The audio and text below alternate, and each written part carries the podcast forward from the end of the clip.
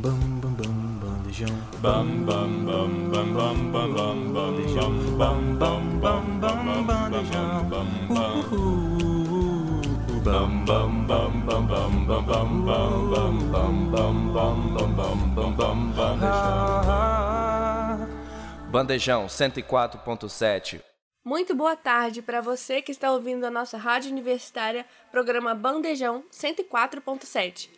Para você também que acessa na rádio universitária fm.ufis.br ou para você que está ouvindo a gente no Spotify e nas outras plataformas digitais.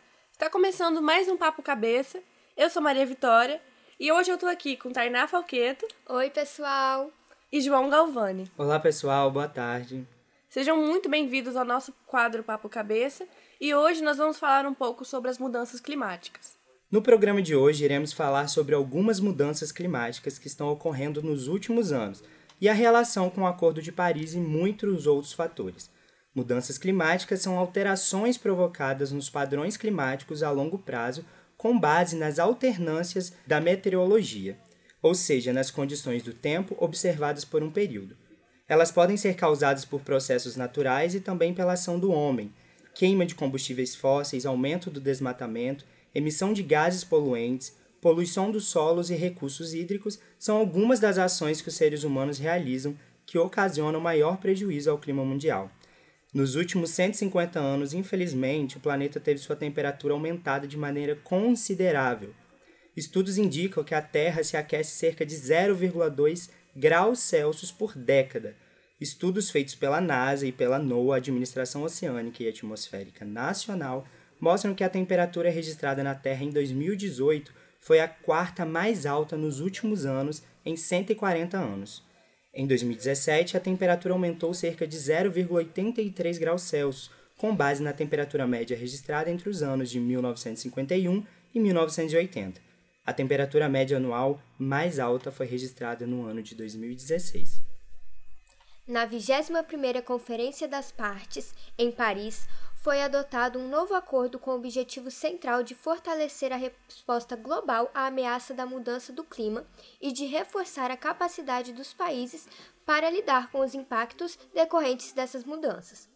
O Acordo de Paris foi aprovado pelos 195 países para reduzir emissões de gases de efeito estufa, no contexto do desenvolvimento sustentável. O compromisso ocorre no sentido de manter o aumento da temperatura média global em bem menos de 2 graus Celsius, acima dos níveis pré-industriais, e de envidar esforços para limitar o aumento da temperatura a 1,5 graus Celsius acima dos níveis pré-industriais. Para o alcance do objetivo final do acordo, os governos se envolveram na construção de seus próprios compromissos, a partir das chamadas pretendidas contribuições nacionalmente determinadas. INDC, sigla em inglês. Por meio das INDCs, cada nação apresentou sua contribuição de redução de emissões de gases do efeito estufa, segundo o que cada governo considera viável a partir do cenário social e econômico local. Após a aprovação do Congresso Nacional, o Brasil concluiu, em 12 de setembro de 2016, o processo de ratificação do Acordo de Paris, no dia 21 de setembro, o instrumento foi entregue às Nações Unidas. Com isso, as metas brasileiras deixaram de ser pretendidas e tornaram-se compromissos oficiais. Agora, portanto, a sigla perdeu a letra I, em inglês, do intended, e passou a ser chamada apenas de NDC. A NDC do Brasil comprometeu-se a reduzir as emissões de gases de efeito estufa em 37% abaixo dos níveis de 2005 em 2025, como a contribuição indicativa subsequente de reduzir as emissões de gases de efeito estufa em 43% abaixo dos níveis de 2005 em 2030.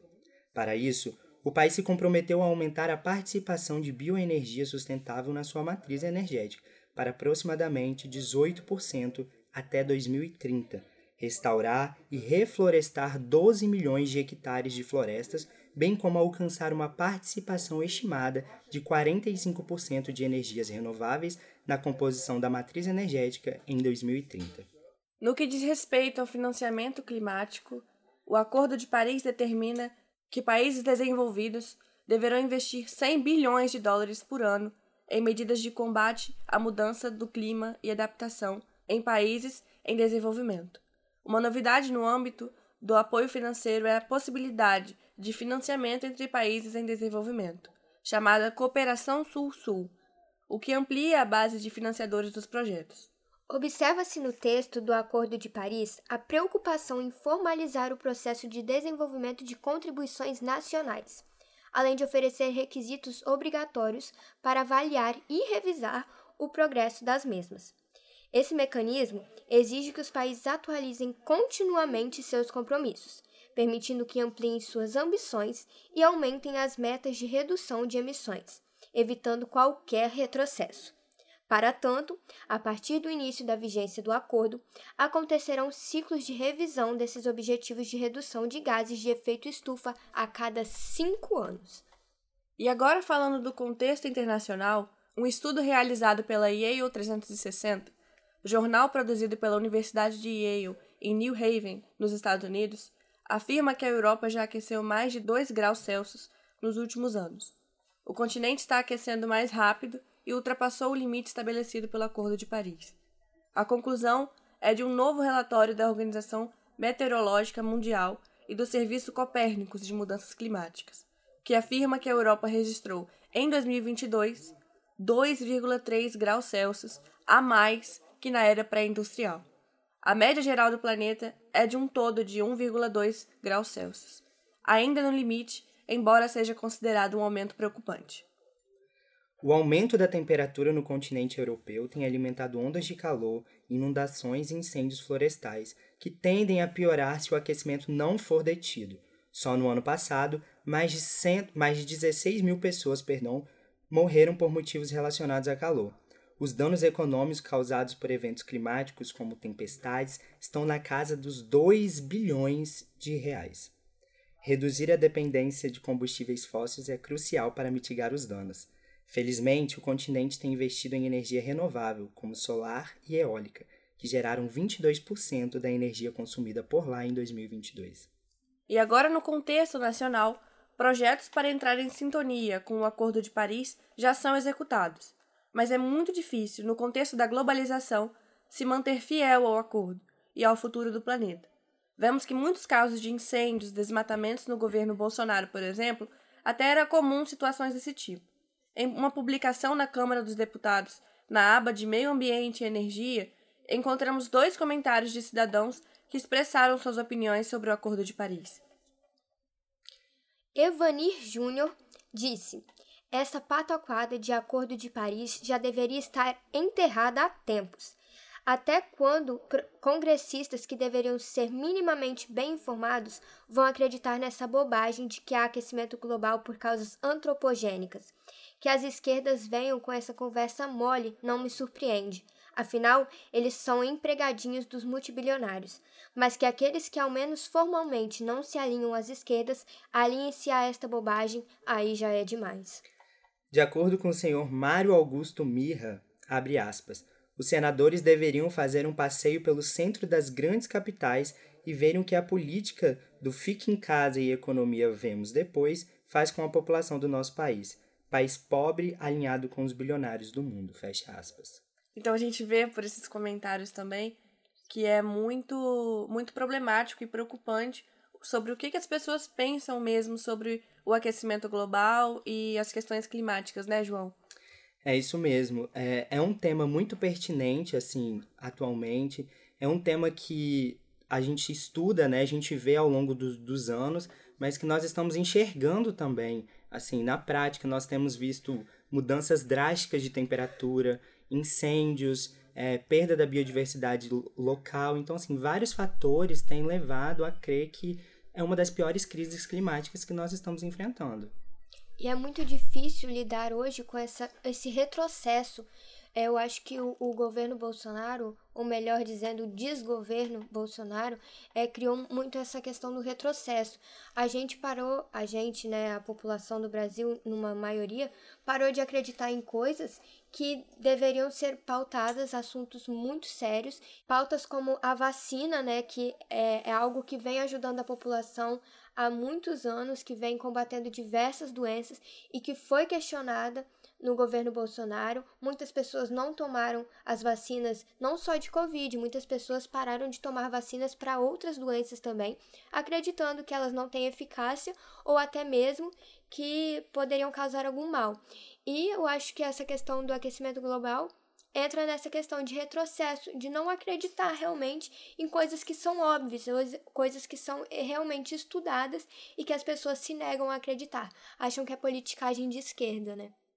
Com certeza. E eu acho muito preocupante também, porque agora a gente tem falado muito sobre esse assunto, a gente vê a mídia, né, falando muito sobre essa questão, principalmente pelo fato de que a Europa está passando por um verão muito, muito quente e vê um foco mesmo mais nos países do norte, mais nos países é, desenvolvidos, mas em contrapartida a gente tem países no continente africano, por exemplo, que sofrem com, com os efeitos das mudanças climáticas há muito tempo e parece que não é debatida essa questão. E quando acontece na Europa, as pessoas viram e falam: Meu Deus, o que está acontecendo? O mundo está acabando, e entra um desespero, e aí o assunto começa a ser debatido. Então eu acho muito importante a gente parar para olhar para esse para essa situação com outros olhos, porque isso já vem acontecendo há muito tempo, os sinais já vêm acontecendo há muito tempo e as pessoas não têm reparado muito nisso, né? As medidas para conter essas questões não estão sendo muito eficazes de fato, sabe?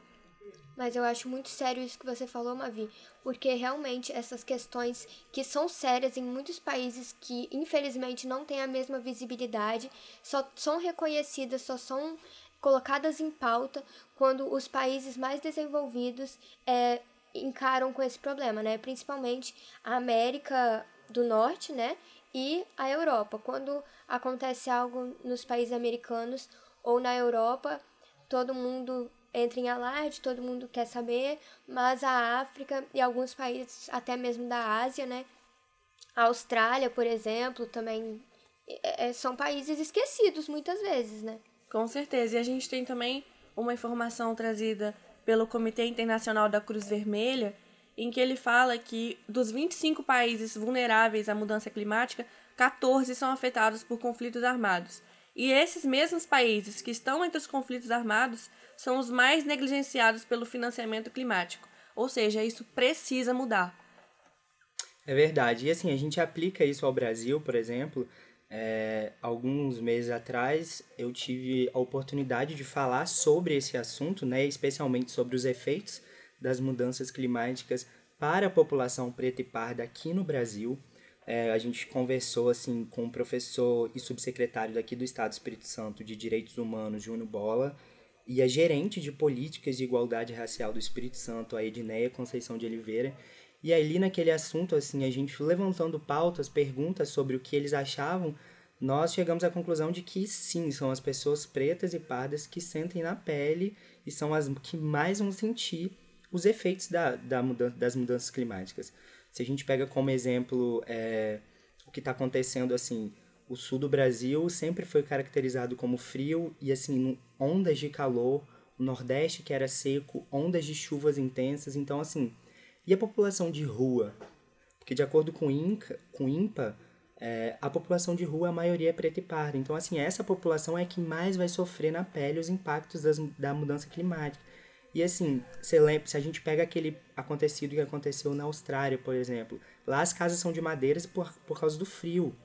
Morreram pessoas queimadas dentro de casa, porque foi quase 60 graus de, de calor e assim, aqui a estrutura não era para isso. A casa era de madeira, madeira retém o calor. Então, assim, a gente pega casos que parecem ser isolados, mas que se a gente olhar à luz da razão, nós vemos que é, que é o que está acontecendo e se nós efetivamente não tomar, tomarmos medidas capazes de apaziguar, de conter esse, o avanço do efeito estufa, nós estamos perdidos. Estamos perdidos, assim. E já tem estudos que apontam que 10 anos é, o nível do mar já vai ter aumentado muito mais do que é previsto. Então, assim, nós temos que ter muito cuidado em falar sobre isso, mas mais do que isso, temos que ter atitudes condizentes com o que a gente está falando aqui, né?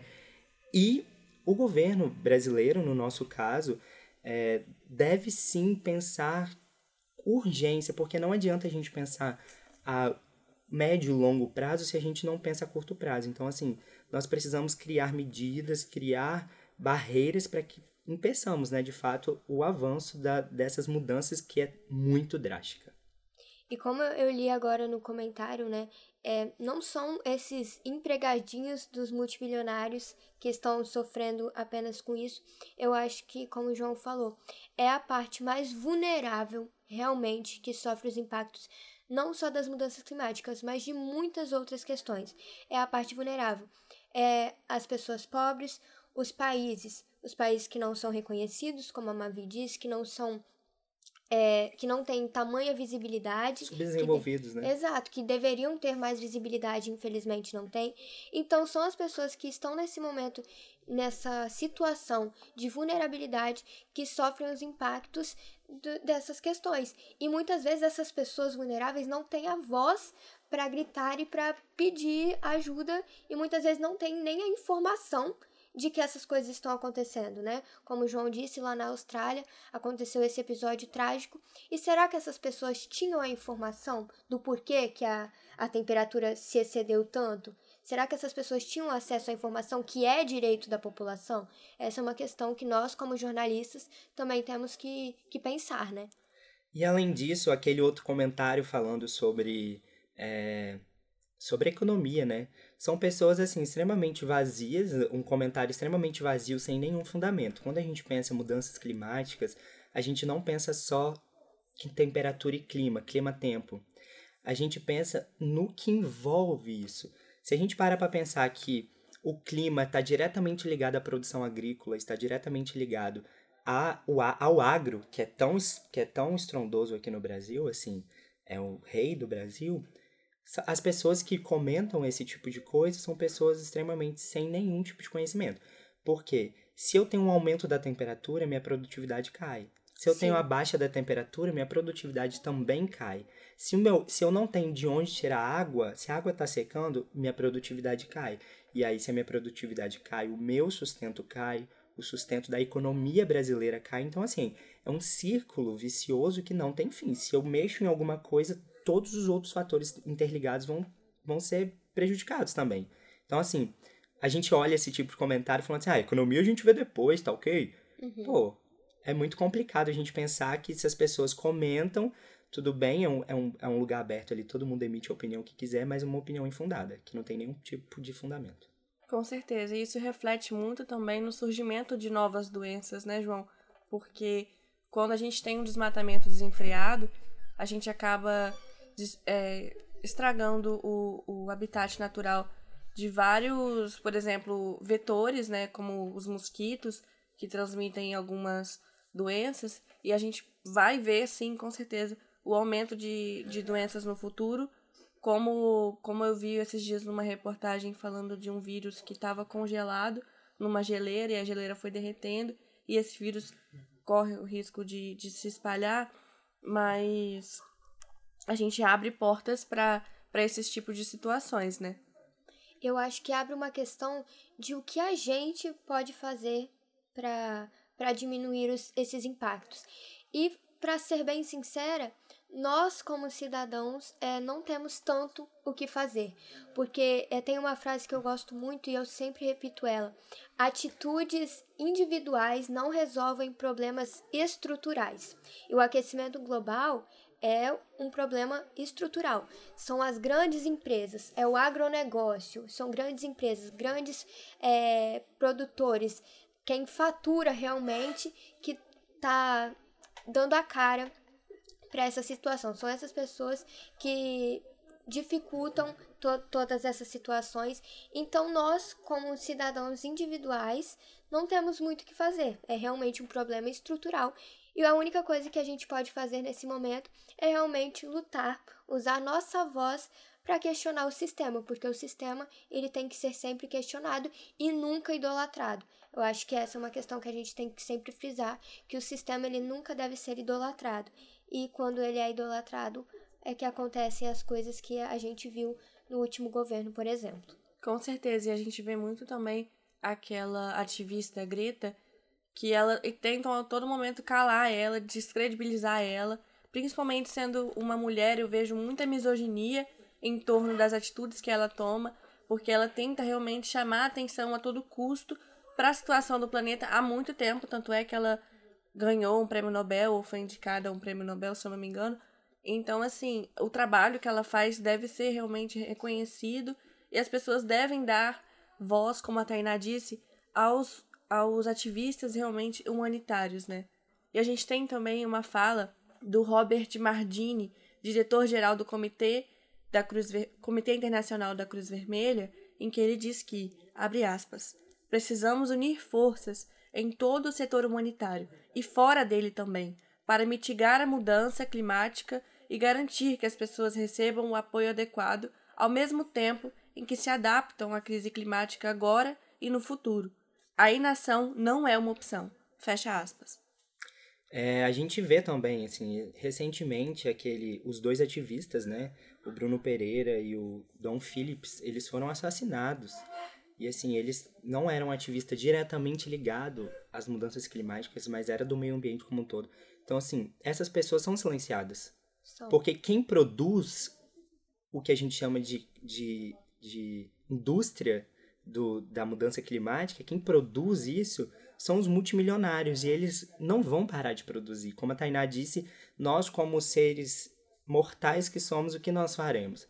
A gente não vai andar mais de carro, vamos, vamos preferir então andar de, de, de coletivo, vamos usar o transporte coletivo, beleza. Mas isso de fato vai fazer diferença no todo? Pode ser que faça, pode ser que não faça, mas o grande problema está nos multibilionários que produzem esse aquecimento global, que produzem esses efeitos. Aqui no Espírito Santo nós temos um caso que aconteceu, salvo engano, 2015, 2016, que foi é, do, da, da, sumiu o cardume de peroá na praia.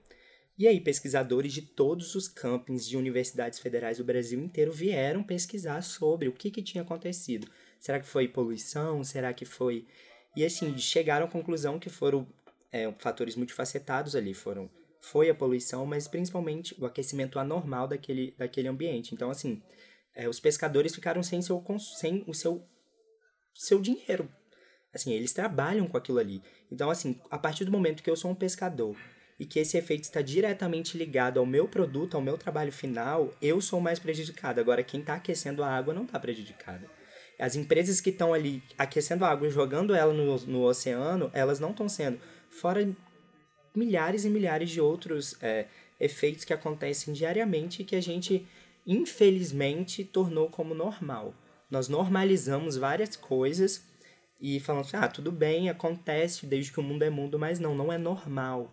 Nós estamos pagando e vamos pagar muito mais, as futuras gerações pagarão muito mais o preço do, do que está acontecendo aqui. Não tem, não tem uma, uma, um diálogo mundial em relação a isso alguns países isolados, especialmente assim, grandes países, Estados Unidos, parte da Europa, Brasil, agora com o governo federal mais ativo, é, fala, meio ambiente, assim, no meio ambiente falando, estão assim se mobilizando para criar estratégias para diminuir.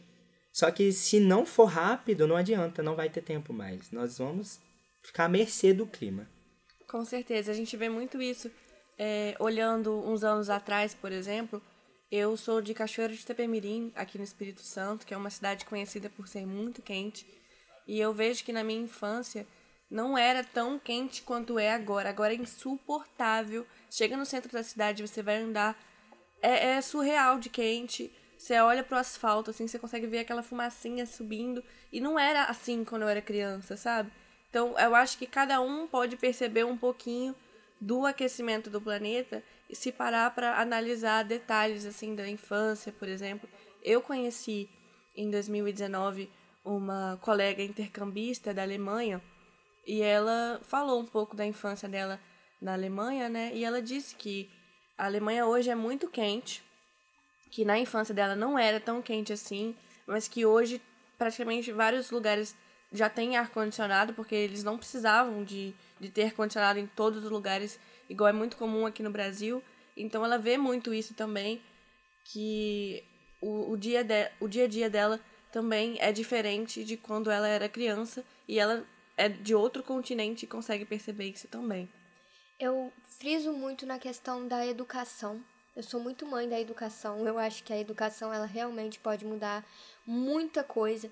E eu acho importante a gente frisar que nós aqui, nós três, estamos em um momento de privilégio. Você ouvinte também é privilegiado por você poder ouvir sobre essa pauta, porque não é todo mundo que tem acesso a isso, não é todo mundo que tem acesso a essa informação. E eu acho que é extremamente importante que isso seja conversado nas escolas. Eu lembro muito bem que quando eu era é, mais novinha, tinham muitas campanhas assim na, na escola de ah, quando for escovar dente, fecha a torneira, né? Sempre campanhas com desperdício de água. E aí eu sempre pensei, ah, se eu economizar água, nós não vamos mais ter problema com água, né? Se todo mundo fizer sua parte, ninguém vai ter mais problema. Só depois que eu que só depois que eu cresci, eu fui entender que o problema não é individual, como eu disse, é estrutural. E eu nunca fui ensinada isso. Eu aprendi depois que eu cresci, que eu comecei a estudar por conta, por conta própria. Eu venho de um, de um ensino médio de federal, então eu, eu tenho um privilégio de poder estudar, né, de ter acesso à informação muito mais do que certa parte da população. Então é importante que isso também seja conversado com as nossas crianças, porque elas são o nosso futuro, né? Com certeza, Tainá. E eu acho muito importante também a gente falar um pouco sobre a desertificação que vem acontecendo em muitos países e até na Amazônia mesmo. Você consegue perceber nos, nos locais mais desmatados que aquele solo ali dificilmente vai ter recuperação.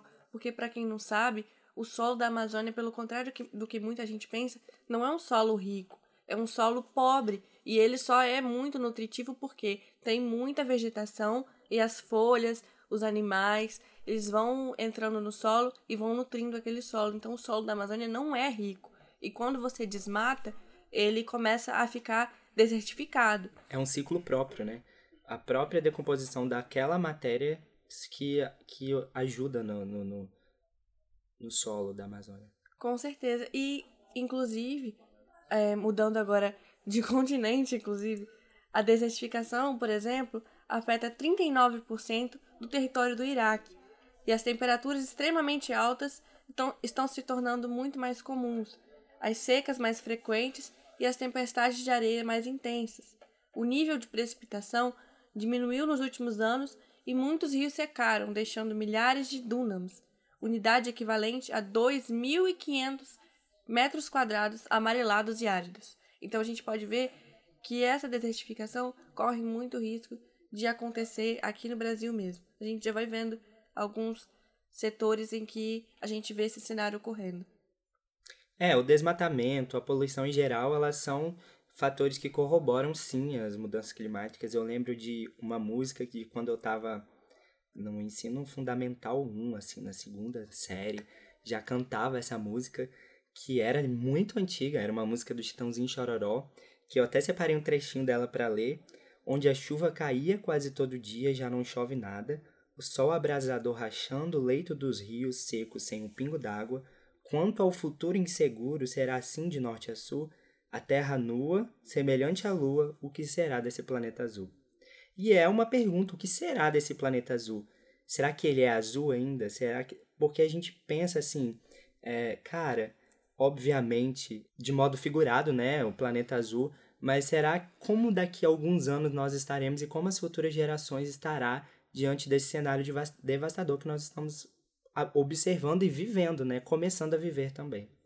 Eu acho que fica aqui a, a reflexão do dia, né? A, a gente convida é, você, ouvinte, a repensar, a questionar, porque eu acho que é, é esse o, o rumo, né? Que a gente tem que seguir, sempre questionar perguntar por que, que tal coisa está acontecendo e fazer a nossa parte da forma que a gente puder. Com certeza. E nós encerramos o quadro de hoje e a gente espera que vocês tenham gostado de acompanhar o nosso programa e a gente também agradece ao nosso coordenador e professor Pedro Marra, a Maria Eduarda Fernandes pelo roteiro, ao Robert, técnico de laboratório de áudio, e a Júlia Bruschi, responsável pela gravação. Nosso muito obrigada também aos nossos locutores, Tainá Falqueto. Muito obrigada, Tainá. Muito obrigada. Foi minha primeira locução aqui no Papo Cabeça. Eu adorei. Espero voltar mais vezes. Muito obrigada, João Galvani. Eu que agradeço, Mavi, gente. Tenha um ótimo dia, independente do dia que vocês estiverem ouvindo. Um abraço e lembre-se do que a gente falou que é muito importante. Muito obrigada aos nossos queridos ouvintes pela parceria de sempre no nosso quadro Papo Cabeça e até a próxima. Esse foi mais um programa Bandejão na Rádio Universitária, que rola sempre das 12 às 14 horas.